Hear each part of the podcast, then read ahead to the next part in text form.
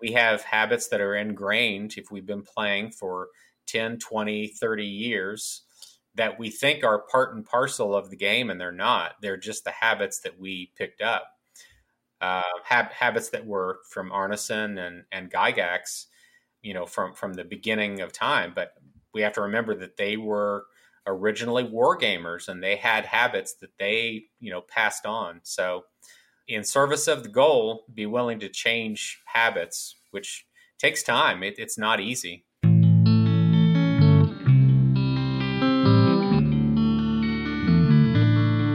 If you say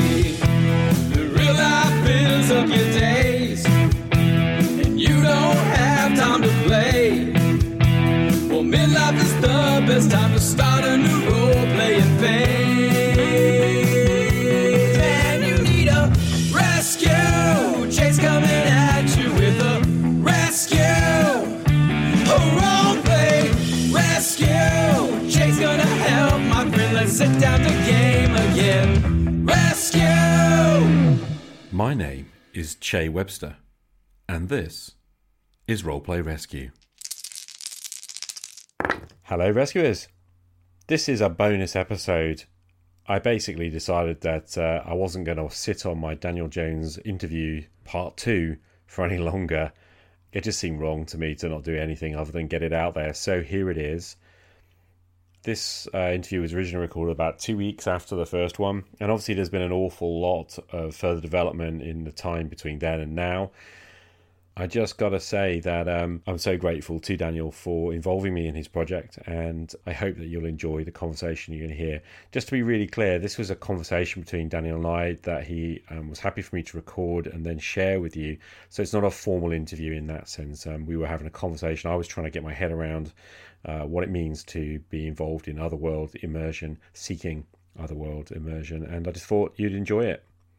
Daniel Jones is a self confessed IT nerd, and he's the man behind the Eudaimonic Geekery blog. He hails from the forest fields, southern Indiana, and he's there currently working on his Primeval Fantasy RPG. And so I guess we ought to move towards sharing the interview, except I did want to share just one call in with you first. Check this out. Hi, guys. I'm about halfway through your podcast in regards to is it with Daniel and this immersion, and I may be in love with this man. I'm just just putting that out there. I may actually be in love with this man. Um, I've got to listen to the rest, but I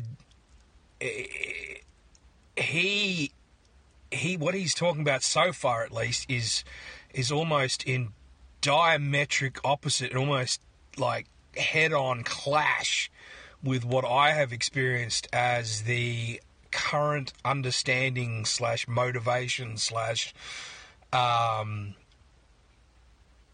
want from role players today. Um, and I think it has a lot to do with this. Um, well, I'll get to that later because I'm about to run out of time. My God, it's oh, one minute up. I am very much. I'm still halfway through, but I have to get to this meeting. I'm very much. Uh, this is what role playing is to me. It's about, you know, that immersion. It's about that connecting to humanity. It's about connecting to not the realism of the game, but the realism of the interaction.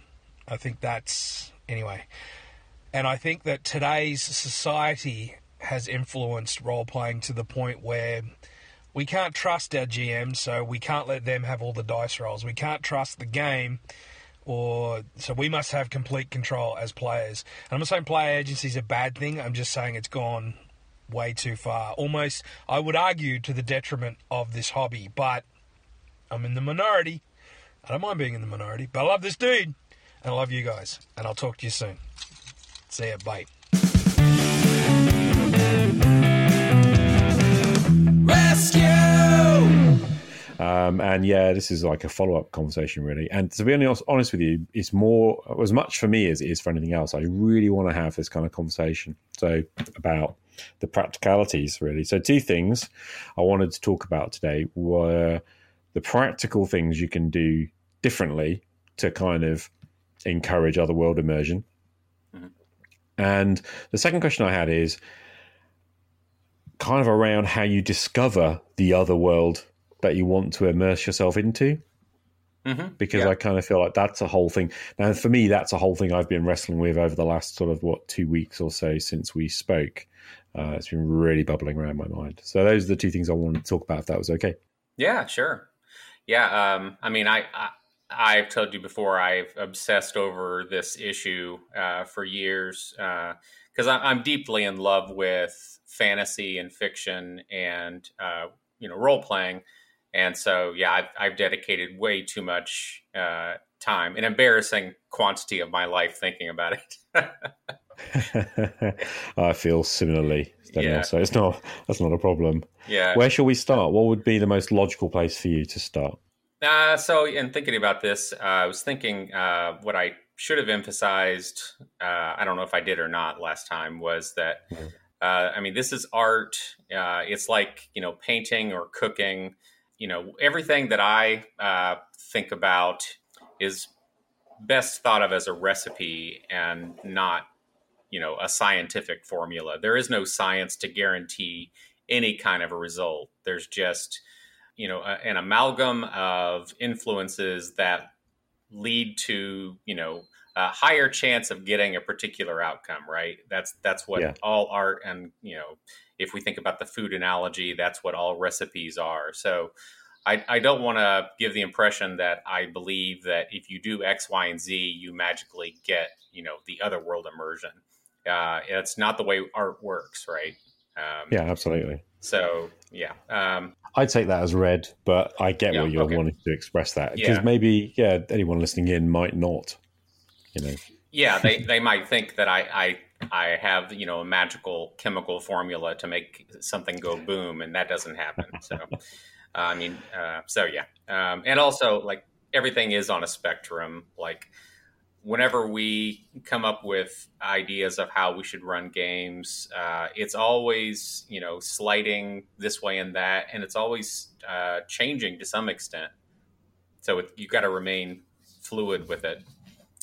Um, but I, I guess um, let's see if I were to zoom in again on the three pillars of otherworld immersion. Um, the first two are you know generic. Um, they apply to any setting that you want. So I mean, in my case, it's it's fantasy, but um, for anyone who wants to enjoy any of the other settings, the first the first two pillars um, are what have to be you know zoomed in on, right? So probably the most important, I would say, is your methodology. Uh, it's probably more important than mechanics, um, and the most important tool there would be the unity of perspective between uh, players and their characters that they're running. So uh, all GMs keep secrets whenever they're running the game. They have to, right? Like who the bad guy is, where the bad guy is, etc. Yeah. But uh, I think that's just a starting point. I think that, well, I think one of the reasons that we enjoy role playing when we first start, aside from the the novelty of it, is that we really are in the dark. And you know, when the the first time uh, that we encounter um, a crypt or you know a monster or whatever it's aside from the the newness oh i've never done this before there's also the i really don't know what's going to happen Yeah. i really don't know what this you know zombie or this vampire or whatever can do and so there's a way that we can recapture that and that's by pushing the boundary uh, way back so GMs keeping information uh, from the players at all times to maintain the unity of perspective uh, between you and the, the character that you're running. And I think that that applies to any perception. Like, so your character is, you know, searching for something or hiding.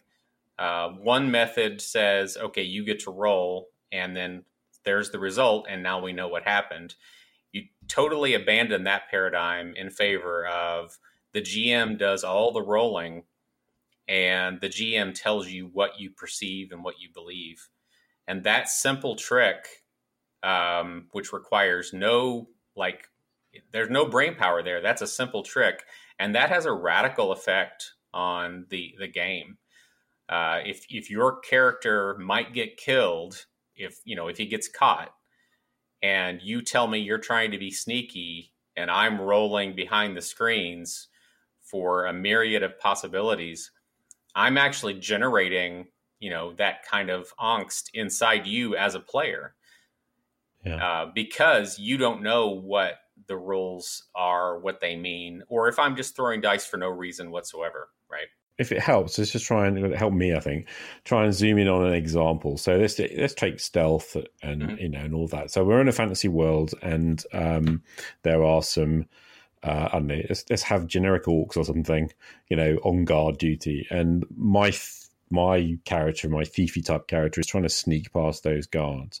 Are you suggesting then what happens is that me as a player, I'm saying, right, okay, I'm gonna my character's gonna crouch down and I'm gonna try and move from. Um, I'm looking around here, you know, I can see a rock over there, so I'm gonna try and move from this bush to that rock, mm-hmm. you know, and in that in that to resolve that, you would be taking the die roll behind a screen, as it were. So I don't actually know what happened in terms of my character's skill. Is That's that right. suggesting? That's right. I mean, you would know within reason uh, how much noise you believe you made, um, yeah. but you wouldn't know anything beyond that. You would only know that you're trying to be stealthy and and so forth. So that's right. All all of it happens behind the screen and uh, and this this is a recurring thing is that the GM uh, I think of as the artificial intelligence behind you know the program that's running, and the less that the player knows uh, about the mechanics, the better. Okay, so that's the first sort of method trick, if you like. You're suggesting is the dice basically coming into the GM's hand. That's right. With regards to anything perception oriented. Um, yeah, that's right. You're looking to put the point of view in, entirely from the character's perspective and ask the players to to come in and look through their eyes, as it were, exactly, rather than having a kind of hovering above the the field kind of dynamic. Kind That's right. The big picture of this methodology is um, anti meta and anti um, miniature wargaming. Like all of the yeah. all of the practices that fall in, into that uh, have to be rejected if you're wanting this other world immersion uh, experience. So we're basically another thing is you know we're going to have that player map. We're not going to have miniatures. We're not going to have um, a board, dry, a dry white board with sketches of maps and stuff on, and all that stuff would go? No, um, I actually have miniatures behind the screen because I think it's important right. that everything is actually clear in the GM's mind. Um, and uh-huh. so I, as a GM, when I'm GMing, have all the miniatures, uh, especially with fights, behind the screen. I know who's getting flanked. Uh, I know um, what terrain may be relevant.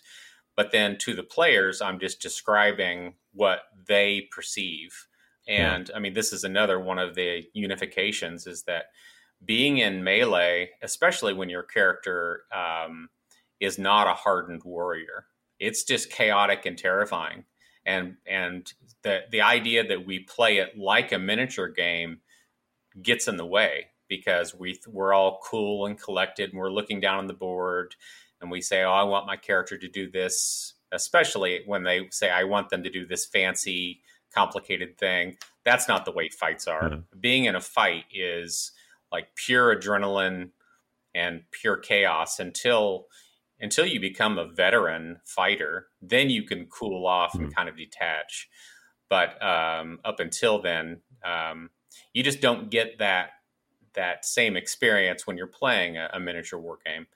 And and for whiteboarding, I um, I do lots of clarifying uh, examples on whiteboards. So I don't get rid of those.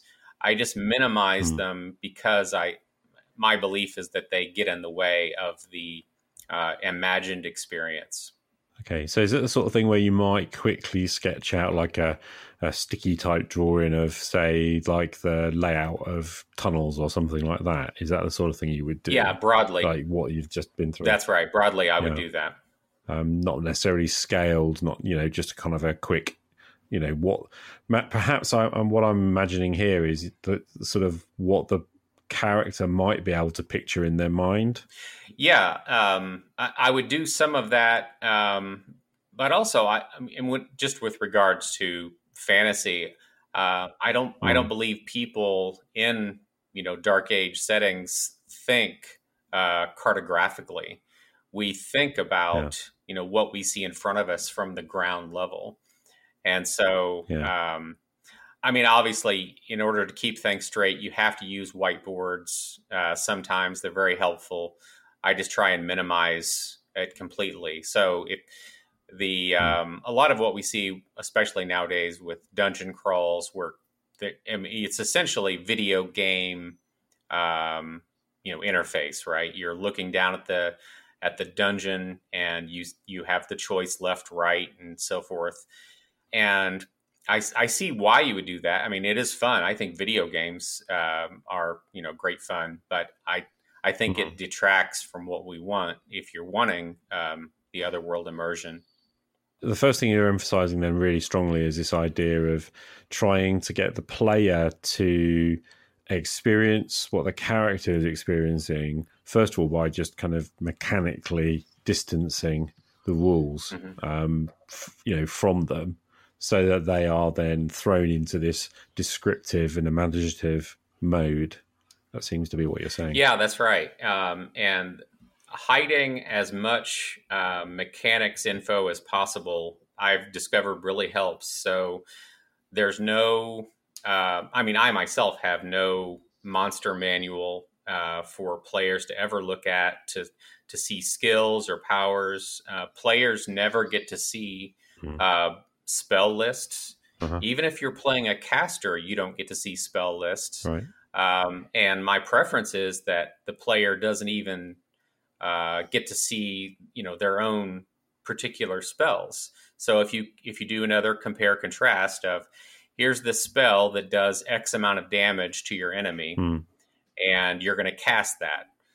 So if you contrast that with here's a spell that you know uh, generates this odd green, very small bolt of light, and it hits your enemy, and and they always scream in pain, Mhm. but you don't know systemically what it's doing. Hmm. Uh, that that right there, that that little move makes a difference. Um, so the less you know across the board, as a general rule, the less the better.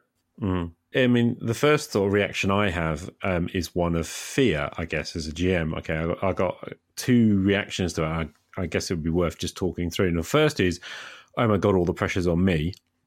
Because I, I know I've been saying, especially recently, I've been complaining a lot about how players, you know, if you've been playing a while, why earth don't you know your stuff? You know, you know what you should know what's on your character sheet, and you should know your spells, and you should know, you know, what I mean, don't expect me to know it all. There's far too many rules in this game.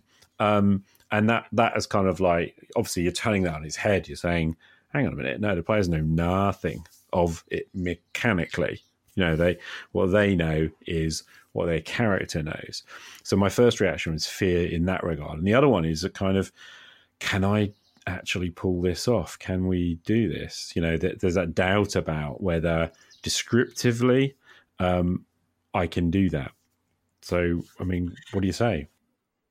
Yeah, uh, to the first, um, I that was probably my original thinking as well. Um but you know, whenever uh, a player casts a spell, um, let's say that harms an enemy, Hmm.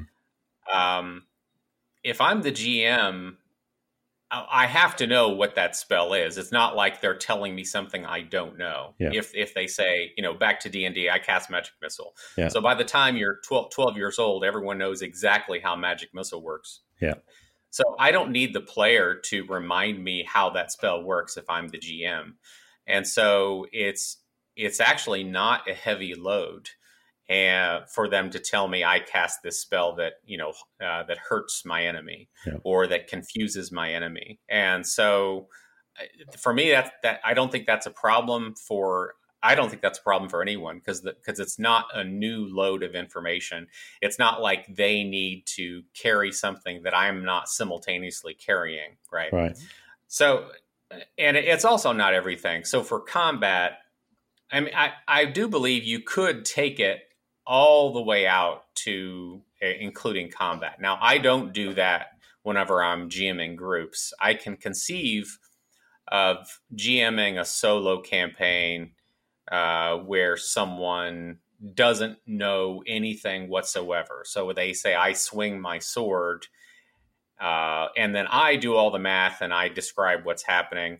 Now, f- for a group, that would be too much for me. And I suspect that'd be too much for everyone, Mm. like doing everyone's math.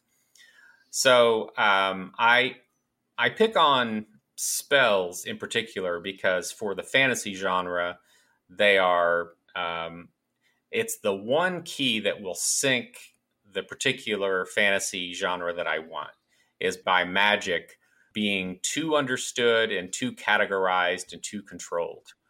And so, you know, obviously, I also am on a spectrum. I don't do everything. Combat has to, the, the players have to do a, their own crunching and their own relaying of information.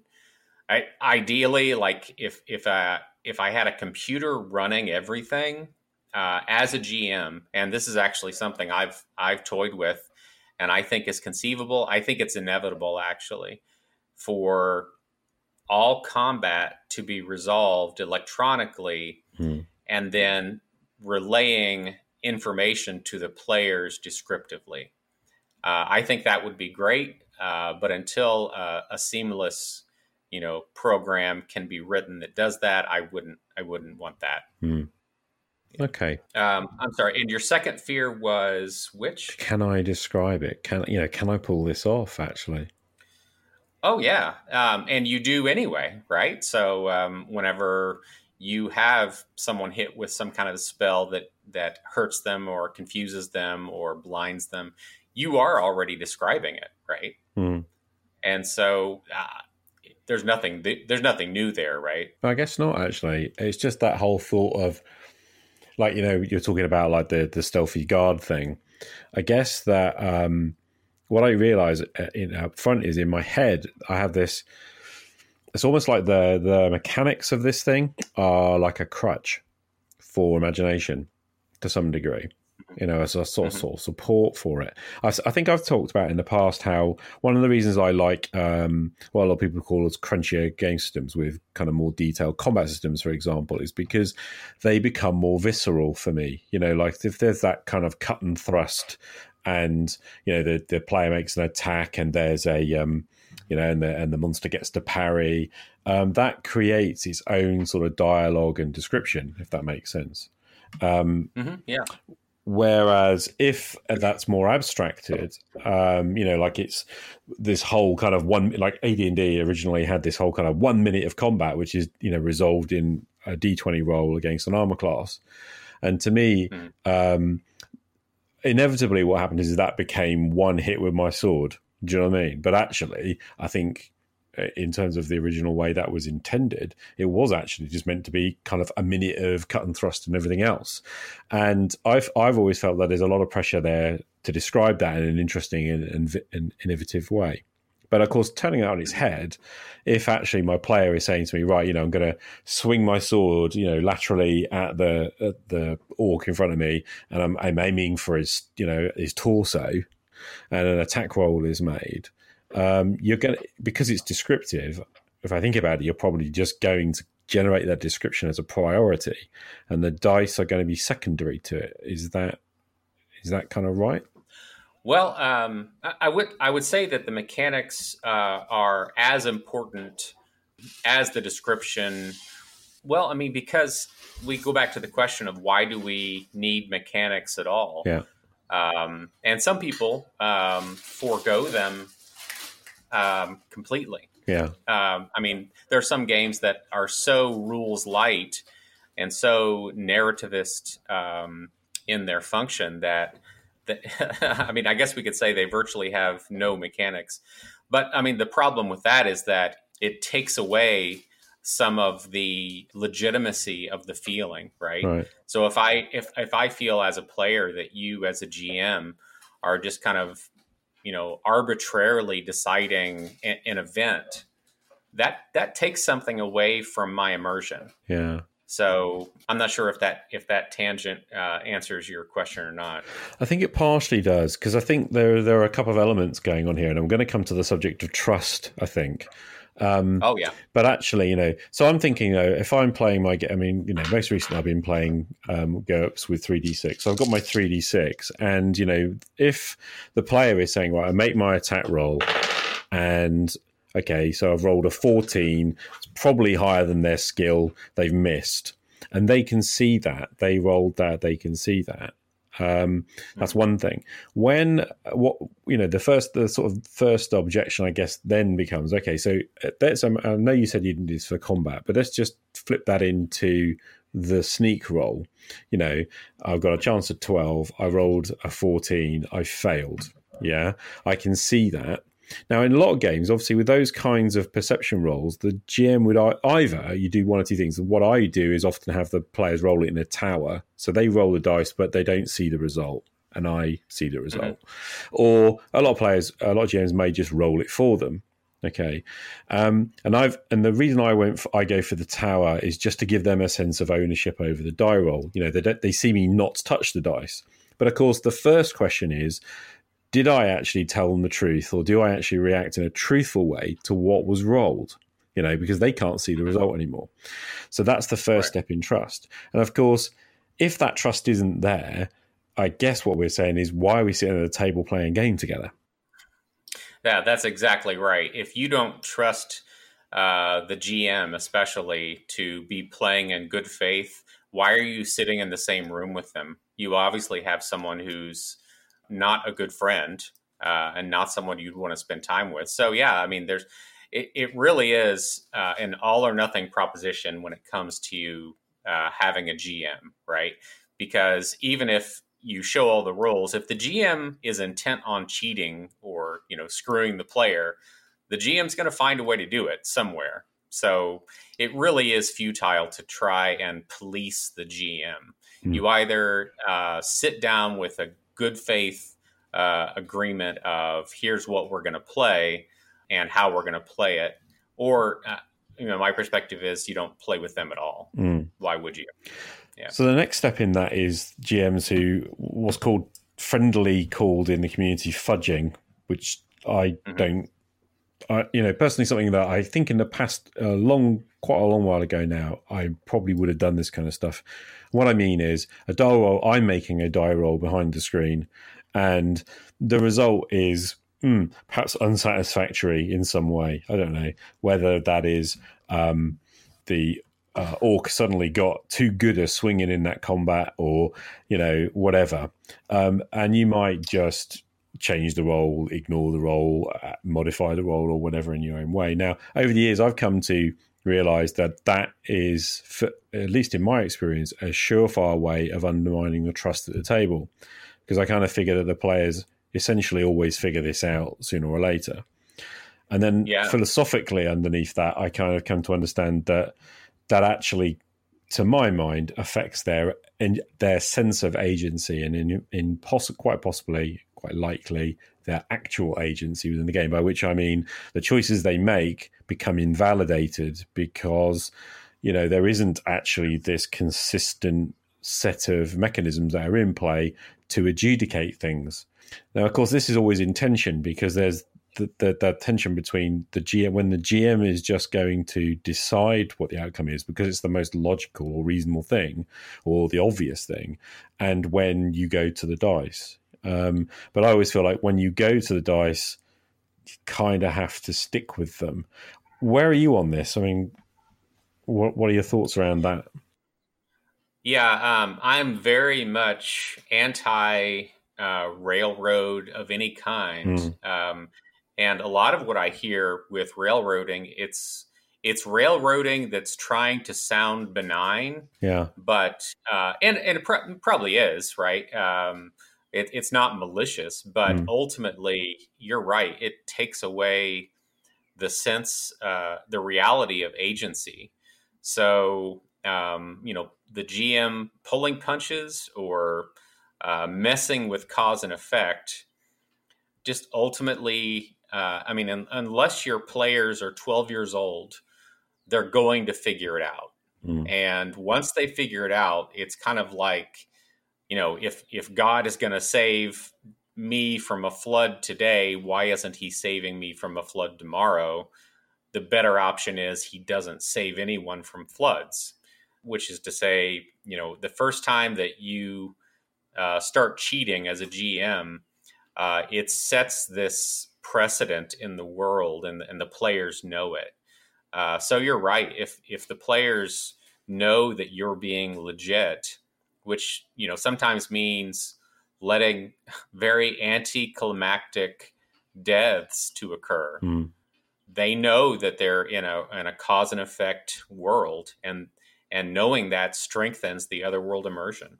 Anything else, I believe, damages it. It's interesting because I think people are doing that because they think that's going to give them a better game experience. Yeah, I, I think it's. I think the motivation. Yeah, the motivation is not evil. Yeah. it's it's just misguided. I think. Yeah, and that and that's kind of I guess where I'm trying to get to, and it's this thing of like, okay, so we're trying to guide myself into and zero in on how can I kind of have a more satisfying experience if we're looking for this other world immersion, because as we said in a previous discussion, you know that that isn't necessarily the only goal you can have for a role playing game, but it's the goal that we're seeking in this conversation, you know, to sort of Right. have this sense of greater sense of other world immersion. All right, so Right. I'm bringing the dice roll behind the screen. I've got they've got to trust me on that. But of course, actually, this might be quite awkward for some players, especially if they don't know what the rules are, because we've already established that we're not necessarily, you know, the fewer the rules they know, probably the better for the sense of immersion. Well, I I would say that the fewer exposures they have to what's happening behind the scenes, the better. So let's say you know um, your ranger or thief character is trying to spy on um, and maybe sneak into some place. There's there's a multitude of things that could be happening um, that your character would not know about um, that should always be hidden. Like, Hmm. let's say that this this group of bandits is uh, very clever for whatever reason, and they actually have someone hidden in a pile of leaves uh, away from the entrance to you know whatever cabin or whatever. And so, uh, I mean, that's just one example. There's there's all kinds of things that could be happening. And the player should not be privy to any of them. Mm. The player should only know I'm crouching right here and I'm hearing the wind and I'm hearing mutterings. And if you push in that direction, uh, it's it's really enriching.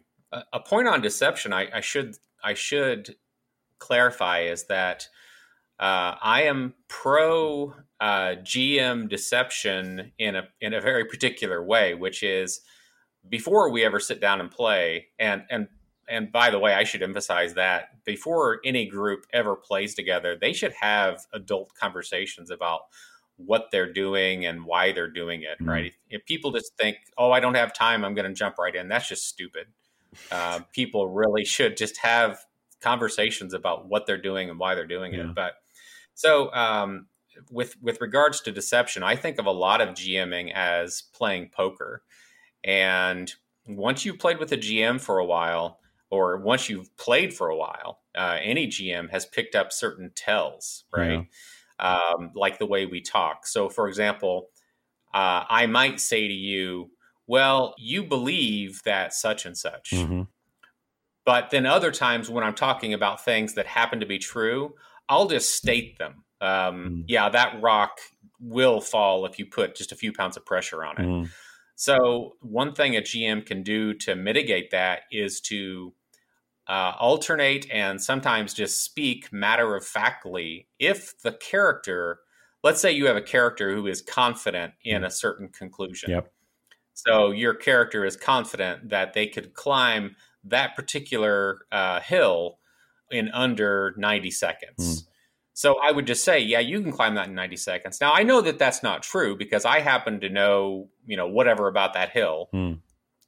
But um, it's important for the GM to actually selectively lie to the players in that context of, uh, you know, be- again, before we ever play, uh, to say to the players, I will tell your character exactly what your character is thinking or perceiving, even if it's not true. And sometimes I'll I'll use this verbiage. Mm.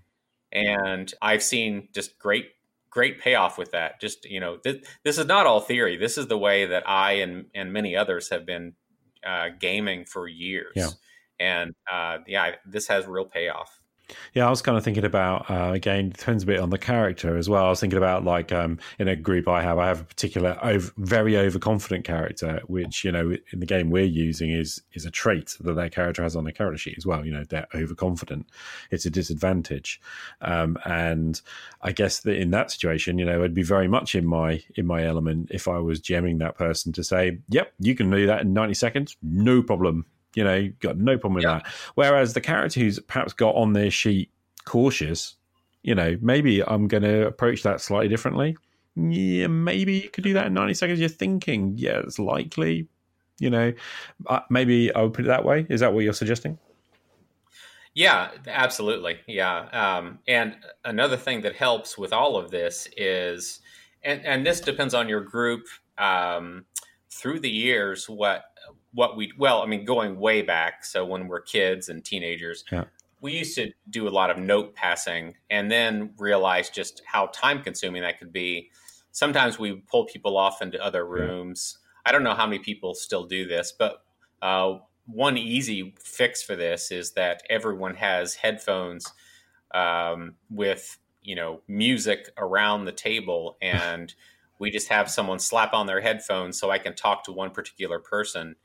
And um, I mean, if your group is the kind who's willing to do that, that also has payoff Yeah. uh, because um, not only do you not know what's behind the screens, you don't know what the other player perceives, believes, etc., unless that player can actually tell you. Right.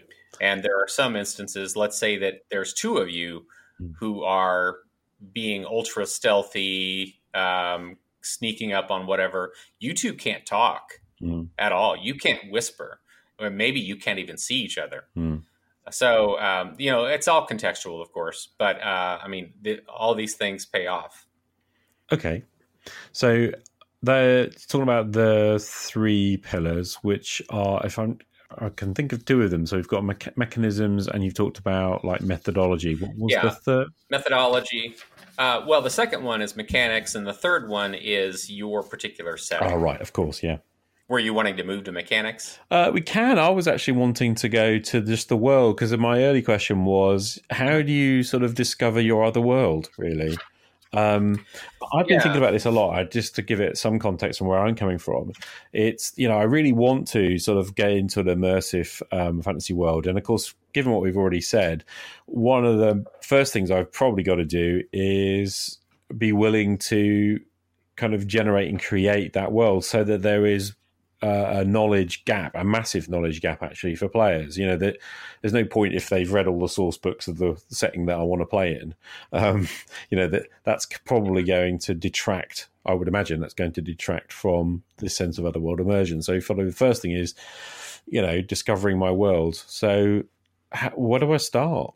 Yeah, um, that's that's a great question, and it would it would it cashes out uh, by having uh, discussions uh, before you ever sit down and play, Mm. and say, "Here's all the things. Let's look at the past um, thirty years of gaming or um, novels or fantasy movies, video games, and realize the direction they've gone in."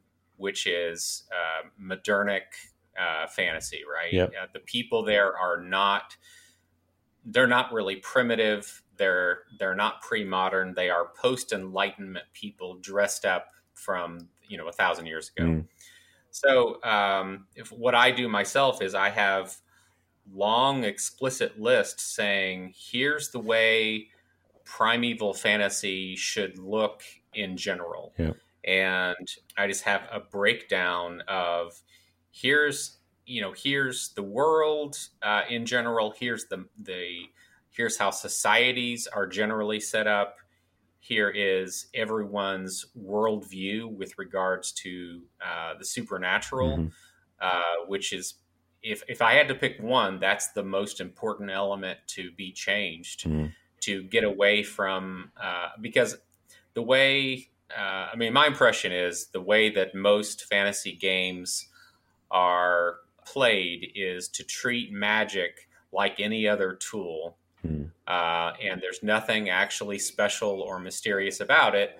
I have I have this spell which does you know this amount of damage. Your sword does this amount of damage. It's just two different tools, and if that's your paradigm, then that's modernic fantasy, and that's fine if that's what you want. It's not what I want. Yeah. I want to move toward and really aspire to this otherworld feeling, and so um, my uh, my own advice for my own role playing game is um, to list out not specifics of the world. Not it's not a source module. Yeah. It is uh it, kind of um, just a long list of here's what primeval fantasy looks like as distinguished from modernic fantasy. Mm. So World of Warcraft. Uh, if I have to like point to things, and and we do because we're because the word fantasy now has lost uh, any specific meaning. It now means kind of a, a huge ballpark uh, rather than a specific thing. So, World of Warcraft typifies the feeling of modernic fantasy. Uh, everyone has these special abilities, everyone has these spells, and you're running around with swords, uh, but you're living in the 20th or 21st century, right? Mhm. So um, yeah, and and it's it's a long discussion before the game starts of here's how the world looks, which I I can I can go into if if you're interested in that. Um, were were you were you interested in the specifics of the world?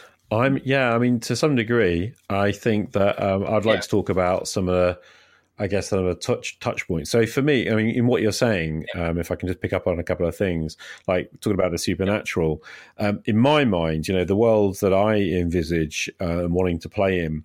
The characters there take the supernatural seriously.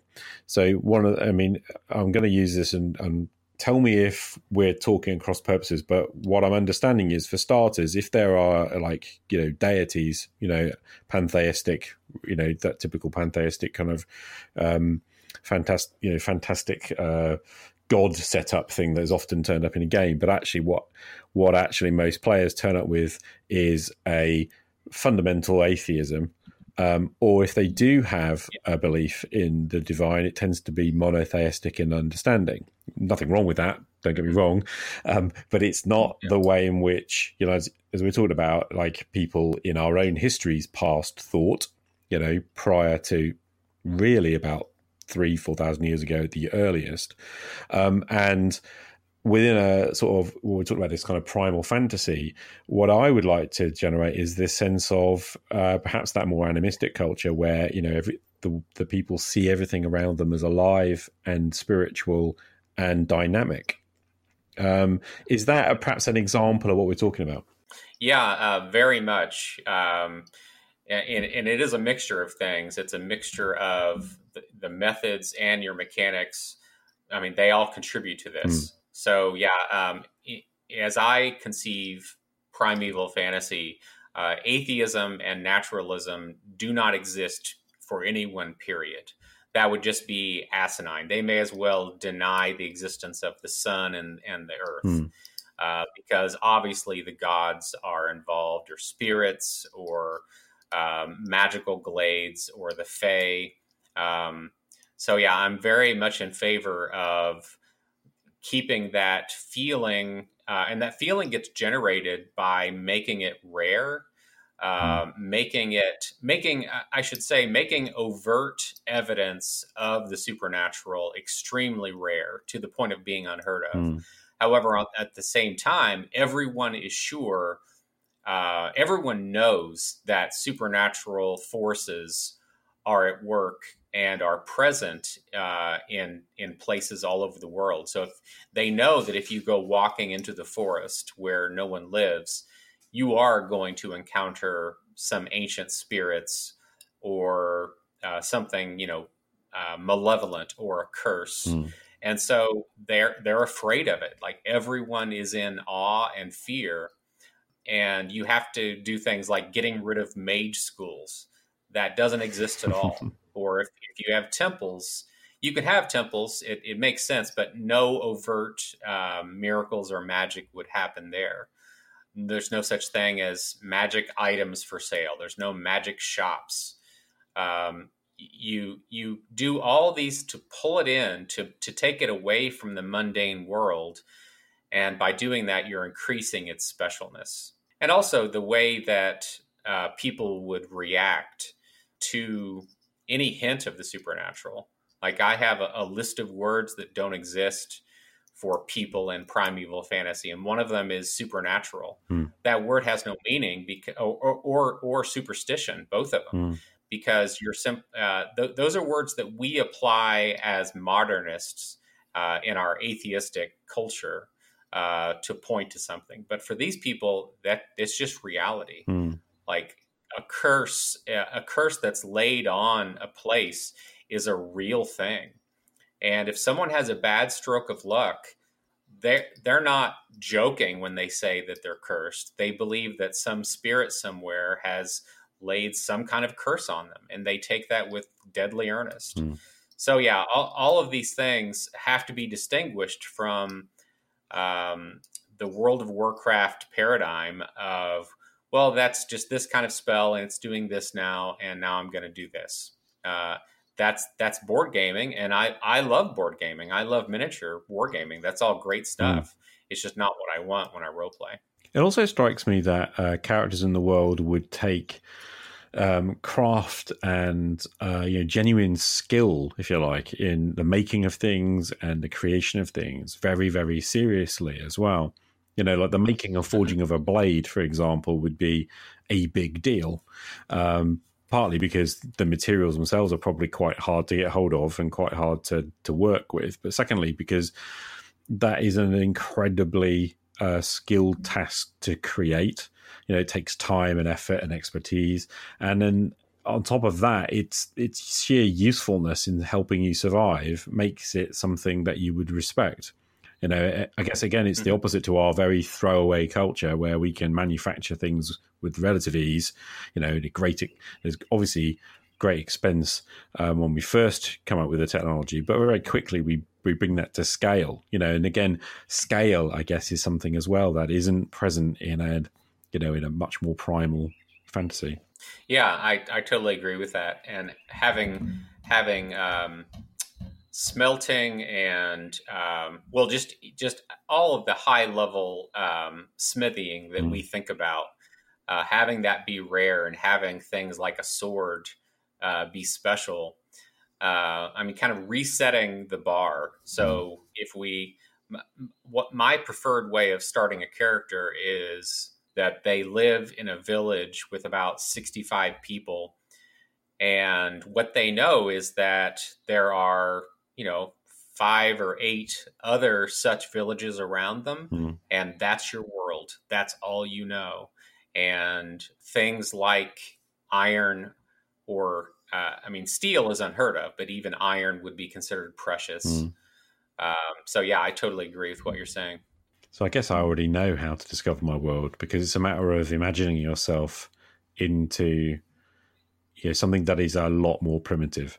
Yeah, and and the effects of that across the board. So what we modernists do is we look for ways of exerting control over the world. Mm. So I think about ancient Rome. Um, ancient Rome, they're modernists because they learned how to create stability and how to inch out. They didn't just race out to try and conquer the world. They moved out very methodically. Uh, there were some great thinkers who figured out the tricks uh, and the advantages of, of modern methodology. And so that has to be gotten rid of if we're going for this primeval fantasy where if if a kingdom exists, it doesn't replicate, you know, the the 15th or the 13th century where people figure out how to assimilate and how to move out to keep getting control, Mm. to keep uh, if people clump together out of fear and necessity. Um, but that doesn't mean that they have to become post enlightenment thinkers. Okay. So mechanisms was the third pillar. Do you have any comments on that? Yeah, um, I would say that. I mean, obviously, it has a lot to do with which uh, which setting you're going into. Mm. At least for the for the case of the fantasy setting we want, the more restrained the mechanics, the more human they are, uh, the stronger that bond is going to be. So, uh, if we think about uh, anime settings, people can you know leap through the air or leap off of you know five story buildings and kind of bounce around, and they look cool and they keep going. Mm. Well, the, uh, okay, I get it. That's cool. It looks neat, but it's not. It's not reality at all. So uh, I'm very much in the concept of restraint and realism, uh, but that doesn't mean that we should go the way of detailism, as I call Mhm. it. Uh, that doesn't help at all. Uh, I mean, in fact, the more crunch you have in a system, I mean, that can be as uh, detrimental to the other world immersion as unrealistic rules, right? Uh, because now your mind has gone toward all the crunch of, of sorting through all these details to get a particular result. And that's not what you want, right? You want kind of a smooth global realism without digging into detailism. Well, at least not mechanically. Yeah. Yeah, you were t- you getting into the. It sounds like we're trying to get into the detail descriptively, potentially, but not worry about it mechanically. Is what you're saying? Well, I, I think that uh, what I aspire to anyway is to capture global realities and keep them under the hood, and then the the rolling um, or you know the attempts of succeeding are going to be pivoting around that. It's like these these rules can become an anchor, but we can't focus too much on on the details of the mechanics during gameplay because it'll detract from your experience. An- Another big one would be to be closer to chess and further from craps. So, in a lot of games, um, it is like craps where it's exciting to get this extreme roll and this extreme result. Uh, I get why that's fun, but it's also counter to the goal Right. because that's not the way life works. We're not in Roadrunner world, I hope, Yeah. where these extraordinary things happen. If, if those things are happening, it's no longer extraordinary. It's kind of like the supernatural is only special when it's rare and when it's hard to get to. So you you- would you be looking for mechanisms that actually are less extreme, more um, I guess more on a curve if it was a dice roll. Uh, I would make it more uh, more skill dependent uh, rather than random. So if you go up against Bruce Lee, this is not a crapshoot. You, you're you've lost, Mm. right? One on one in a ring, we all lose against Bruce in 1970, Right. right? That's that's there's no die roll that's going to make me not lose, right?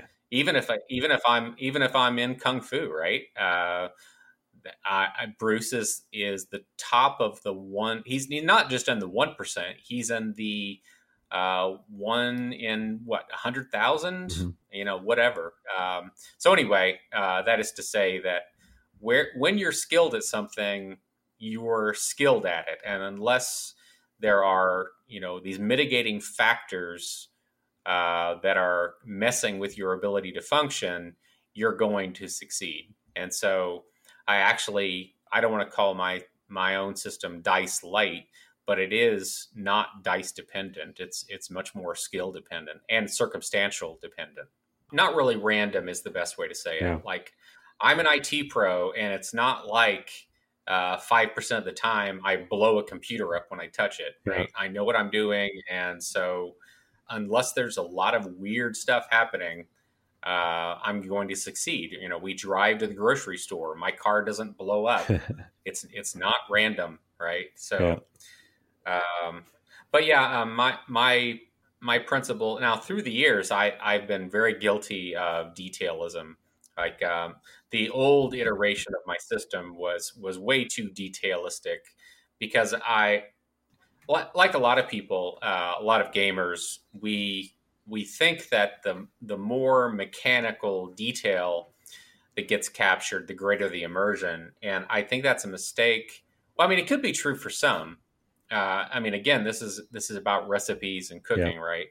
So, um, my attempt over the past two years has been to capture the global realities, let's say, of fighting, and to find ways. I, I keep asking myself through the years, how can I make this simpler and keep the the global um, truths of fighting? Mm.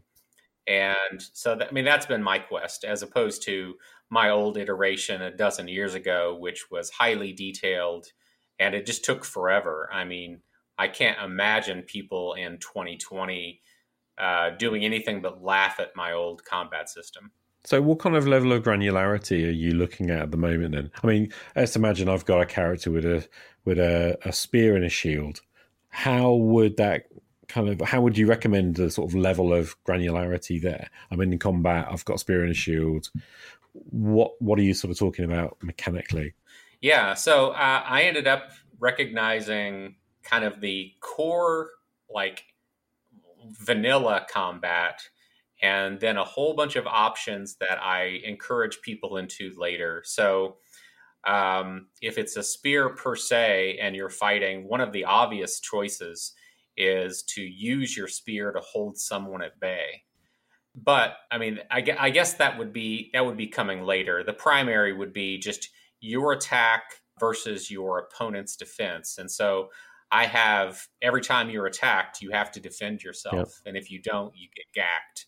Uh, and this happens for everyone. So if you have Conan uh, and he's just standing there and you attack him, he's going to die, right? Because fighting is about your ability to defend yourself.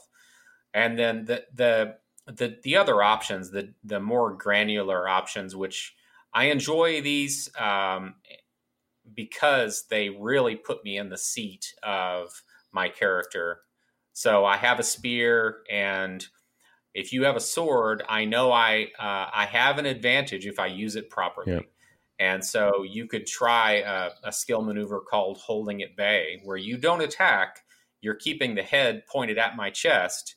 And if I try and race in without, you know, sufficiently deflecting your spearhead, you you get to skewer hmm. me or at least stab me. You know, it's it's relative. But with with combat, I have skill being predominant and the die rolls being uh, secondary. And the better you get, the less relevant uh, randomness is.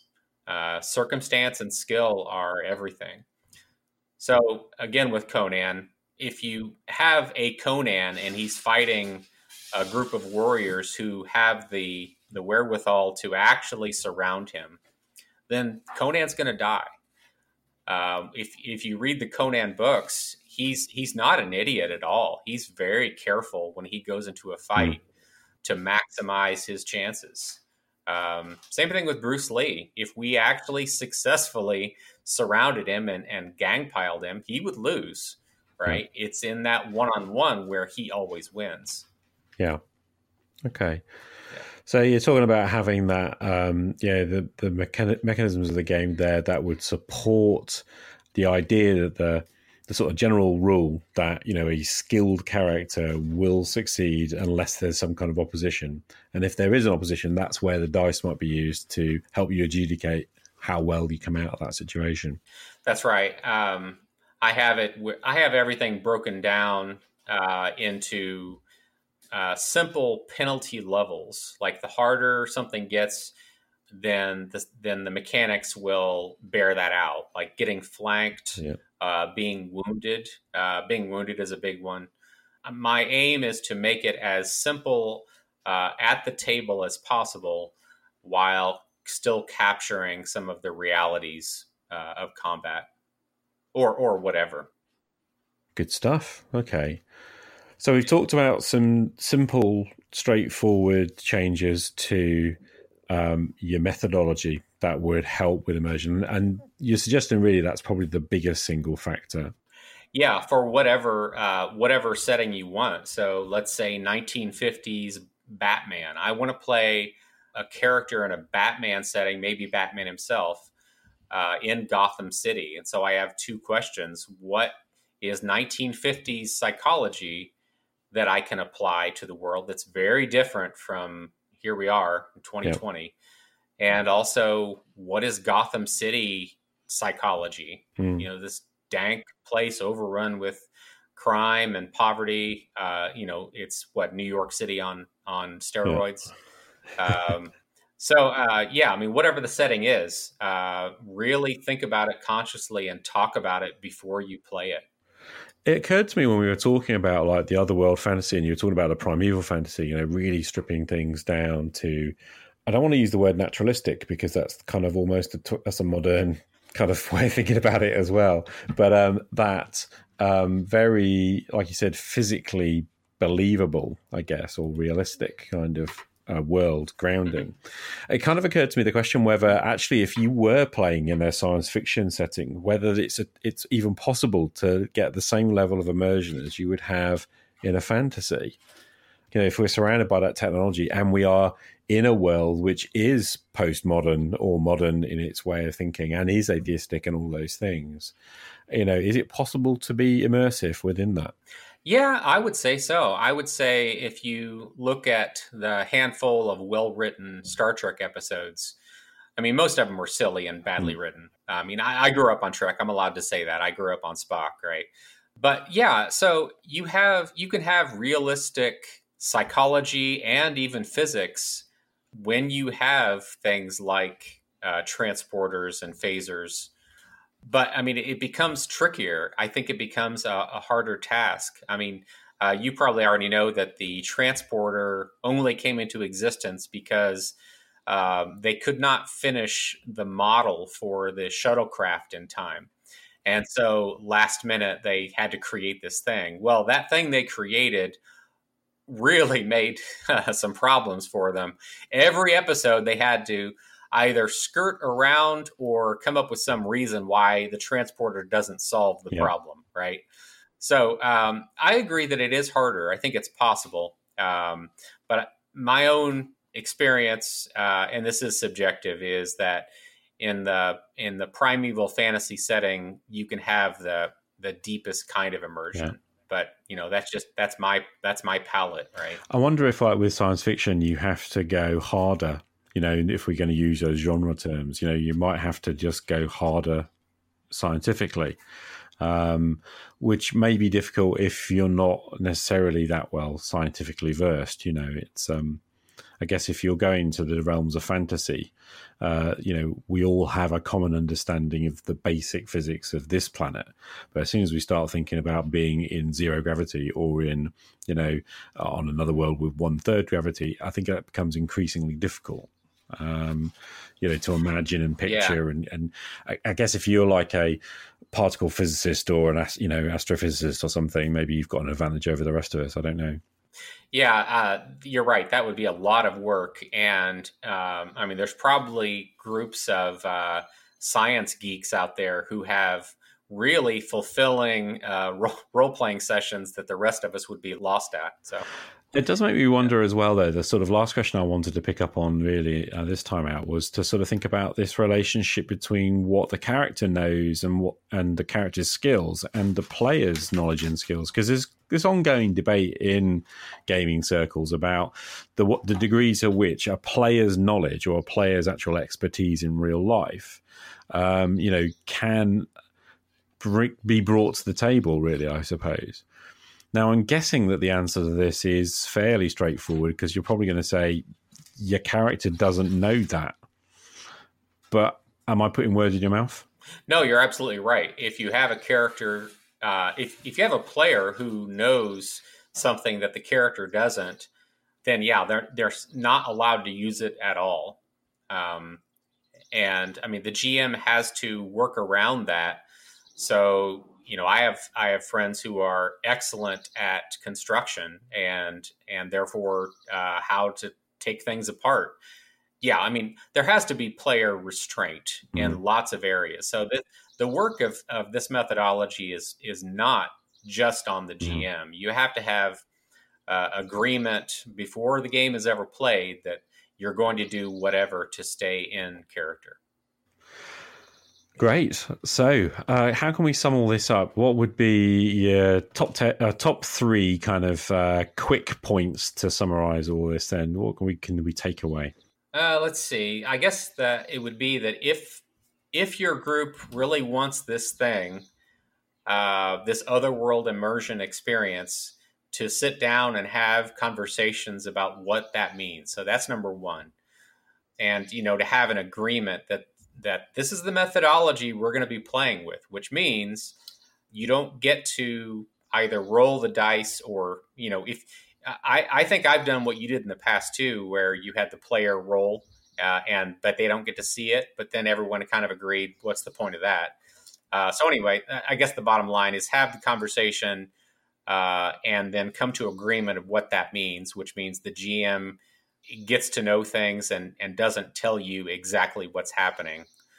Uh, that'd be number one. Number two, I guess, would be to go through and be willing to change all of your habits if if you need mm-hmm. to.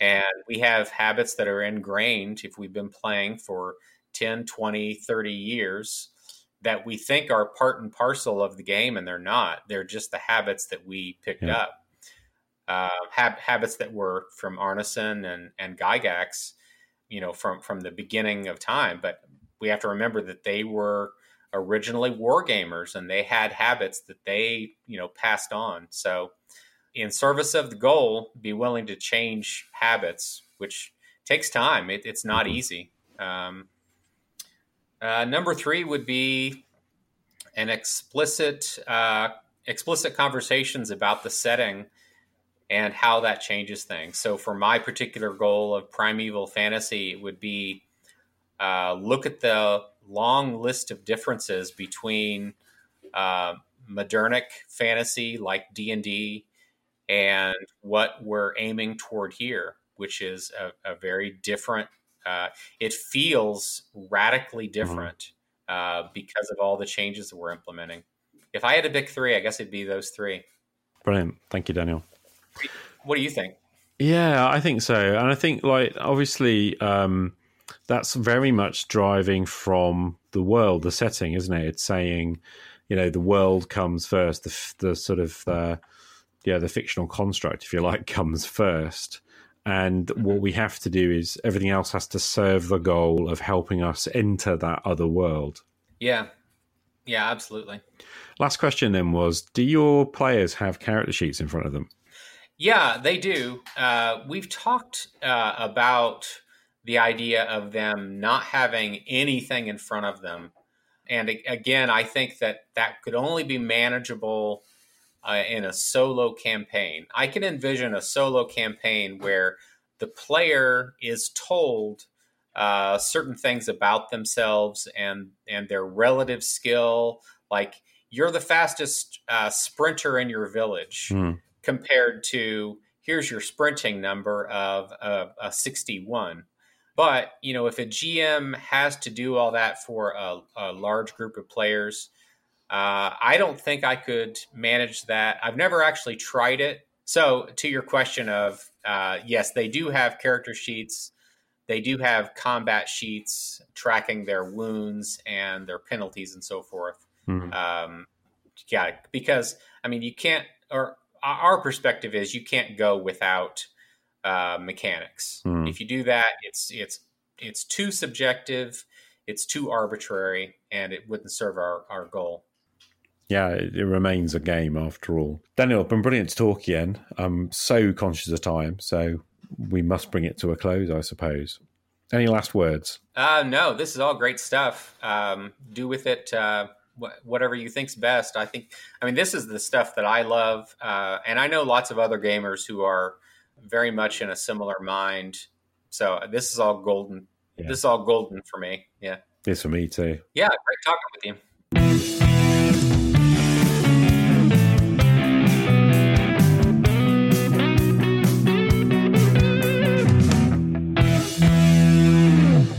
And that's it for the second conversation. I hope you enjoyed this bonus episode of Roleplay Rescue. Massive thank you again to Daniel Jones for coming to talk about more Otherworld immersion with me and also talking about his own primeval fantasy RPG system in just a teeny bit more detail. Don't forget, because we're an Anchor podcast, you can drop me a voice message if you have any comments or questions. And if you've enjoyed listening to Daniel, please consider sharing the episode on social media. And if you want, you can look him up yourself. Daniel's available at Primeval Fantasy on Twitter. Oh, and a massive thank you to the caller at the start of the show, Paris. I love that message from the car. Fabulous stuff, man. And that's it for today. I'm Joe Webster. This is Roleplay Rescue, and I'll see you again next time. Game on.